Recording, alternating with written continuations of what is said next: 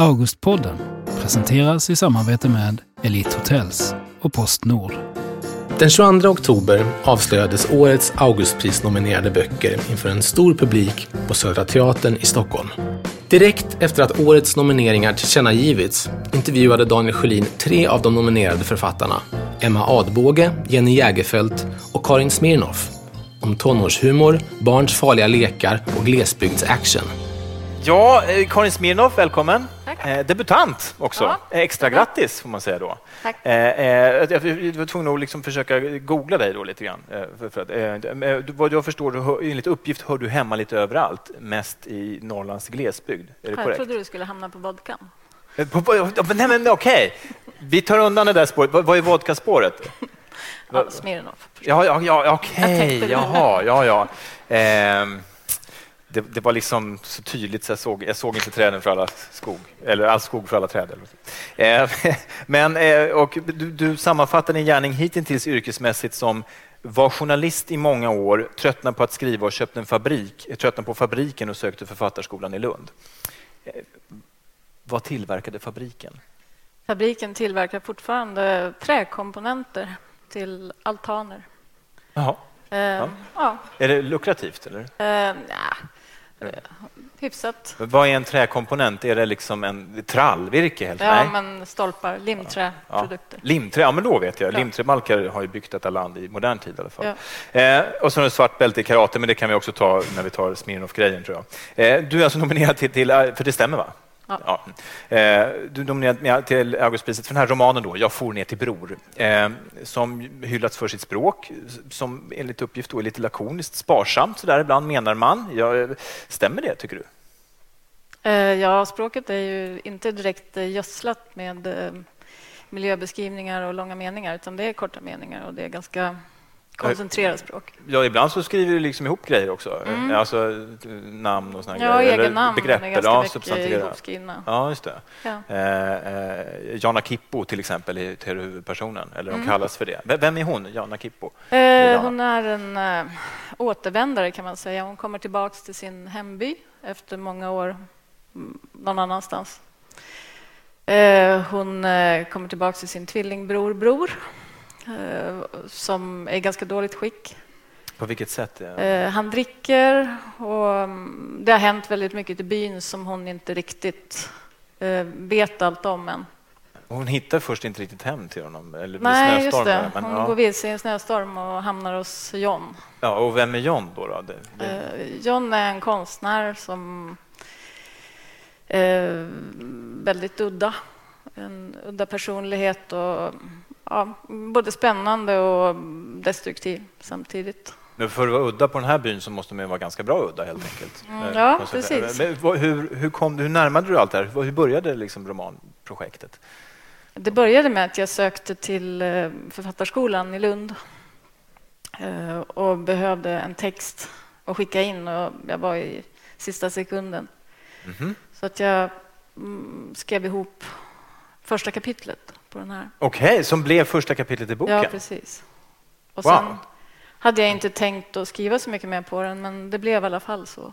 Mm. Och då bara liksom, du liksom hittade på där och då och sen byggde du vidare? Eller? Mm.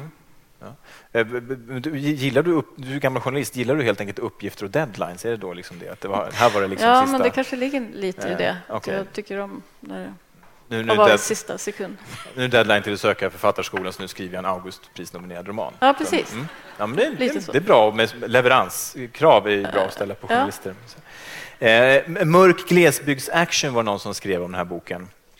Eh, hon brottas som du sa med, med, med liksom både brorsan där och så är det John där och eh, med lite vänner som inte riktigt är på hennes sida. Alltså, vad, är, vad är det som pågår här egentligen i den här lilla byn? Eh, alltså det har hänt mycket innan som man får reda på successivt i boken då förstås. Jana Kippo är väl inte världens eh, mest socialt smidigaste person kanske. Hon börjar jobba i hemtjänsten och eh, ja, det är inte så att hon kommer ihop sig med alla, det gör hon nog inte, men eh, hon är lite egen, som många i den här berättelsen. Det är ganska mörka saker som döljs i ju det förflutna också. Mm.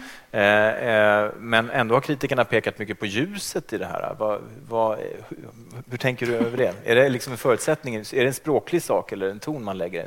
Eh, jag tänker kanske att hade det bara varit helt mörkt, eh, bara incest, mord för det är de ingredienserna vi har här. Ja, ja. precis. Mm. Det är ju, i, I grunden är det ju en ganska en ganska mörk historia.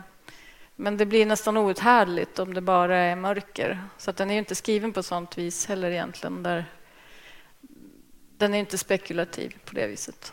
Jag tror vi får anledning att prata mer om det här, för jag säger välkommen ut Jenny Jägerfeld. Tack så mycket. Mm. Författare och psykolog. Just det. Eh, tidigare Augustprisvinnare. Ja. Lite kort, hur kändes det? Det var 2010 du vann med Här lägger jag och blöder. Ja, men det kändes fantastiskt. Den hade blivit refuserad två gånger innan, så det kändes lite extra okay. som segerkänsla när jag stod liksom. där. Ja. Verkligen. Mm. Verkligen. Underbart. Ja. Jag vill inte säga det. Nej, men, nej, nej, nej. Nu sa du det. Ja. Jag sa det. Eh, jag sa det. Eh, nu nominerad med Comedy Queen, eh, där vi möter Sasha. Vem är hon? Vilket skede i livet befinner hon sig i?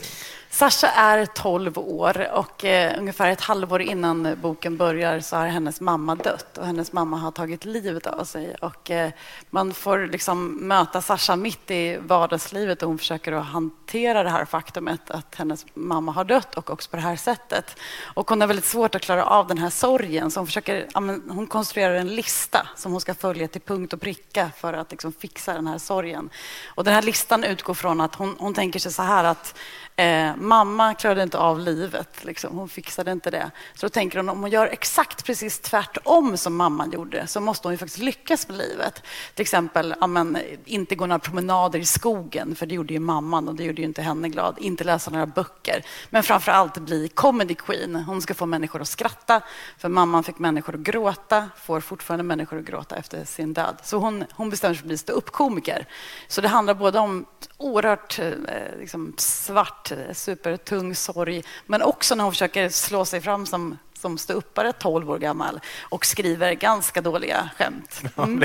Ja, det, eh, för det finns en stor portion humor i allt det här. Och det här är ju liksom, jag ska inte säga att det är din grej, men det, för några år sedan så kom ju Brorsan är kung som du skrev, där du liksom mm. också tog dig an ett ämne som kan vara infekterat och det är jobbigt för många. Det var liksom om, om en eh, var könsidentitet, en ung pojke som, som råkar vara född med snippa. Eh, mm. Helt enkelt ett ämne där det är lätt att trampa fel, det finns mycket forskning, man vill inte såra någon. Nej. Och det är ungdomsbok dessutom som kanske ibland följer med vissa krav, vad vet jag i alla fall inre krav. Jag vet inte, kan mm. det. Men, eh, det får också... inte sluta med ond, bråd död och hopplöshet. Liksom. Eller, nej, nej, precis. Det kanske inte ska det i alla fall. Nej, men jag tänkte just det här med hur man... Max Kaka som slutar i massmord. Kanske. Ja, precis.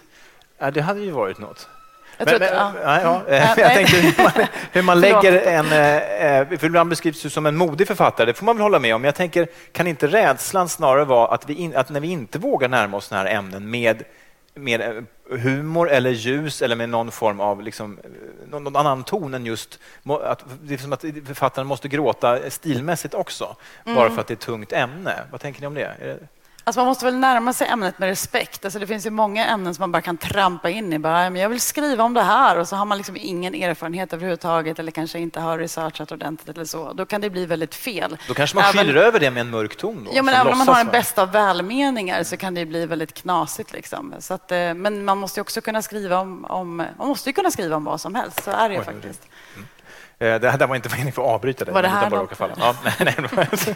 Eh, men det blev ett litet avbrott. Jag tänkte att vi skulle gå vidare. Välkommen Emma Adbåge. Tack.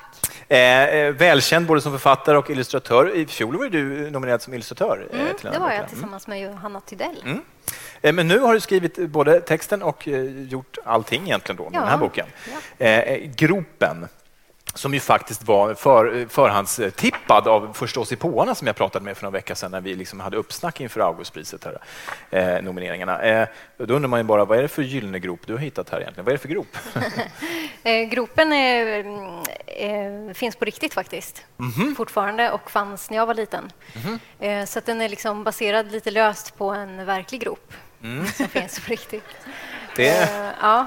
det blir mer och mer spännande. Och vad, det, finns, det finns många gropar. Så här. Men, ja, men det, det, finns jättemånga gropar. Ja. Men den här gropen finns i Östergötland, i ett litet samhälle som heter Mantorp.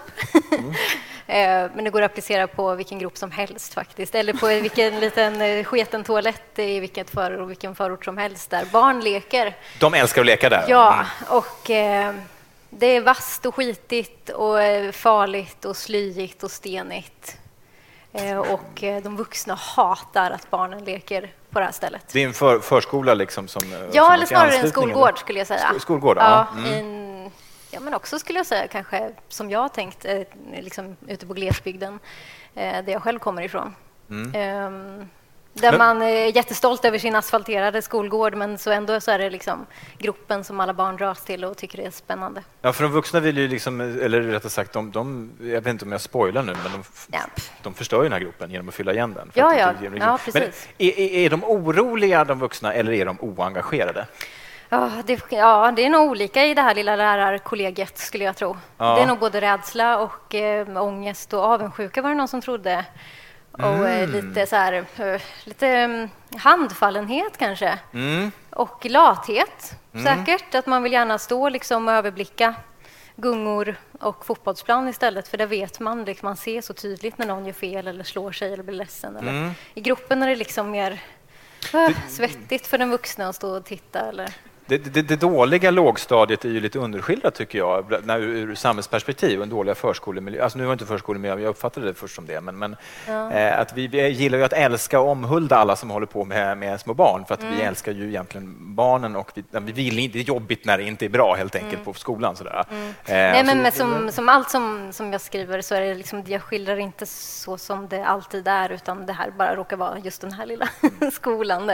Just det här lilla lärar, lärarkollegiet där ganska trist. Men jag, måste, jag tänkte på... Oh, eh, men det är också någonting som ligger i tiden. Tänkte jag. Nu så var det en självbiografisk grop det här. Men, men, mm. men eh, i somras så var vid mina barn vid en lekpark. Då hade man restaurerat en så kallad lekskulptur. På 50-talet gjordes mycket sådana. Barnen ska både leka och klättra och ska det vara konst också. Men nu hade man bestämt att nej, eh, fallgruset uppkänn, upp, är inte EU-godkänt. Så att nu är det bara en skulptur. Det här är bara konst, barn. Ni får bara titta på det, inte klättra upp på det längre. Eh, och det, och det, blev ju jag jättearg på. Liksom. Just att det var så oengagerat, att man, liksom att, eh, man orkar inte. Nej. Eller, vad, liksom, vad lever vi för världen? Vi bara slänger in barnen i såna här vadderade, det gjorde jag för sig häromdagen, vadderade utrymmen eh, och tar en latte någonstans. Vad håller vi på med? Liksom? det, ja, det... Nej, det kan man fråga sig. Ja, det kanske är jag som ska fråga mig det då egentligen. Men, men, eh, eh, men vad, vad jag kan berätta. Ja. Ja. Nej, jag skojar bara. Ja. ja, just det. Ja, precis. Psykologen. Eh, nu ja. Ähm, hörni, tack så mycket för att, tack så mycket för att ni kom hit. Karin Smirnoff, Jenny Egerfeldt och Emma Adbåge. Mm, tack, tack. Augustpodden presenteras i samarbete med Elite Hotels och Postnord.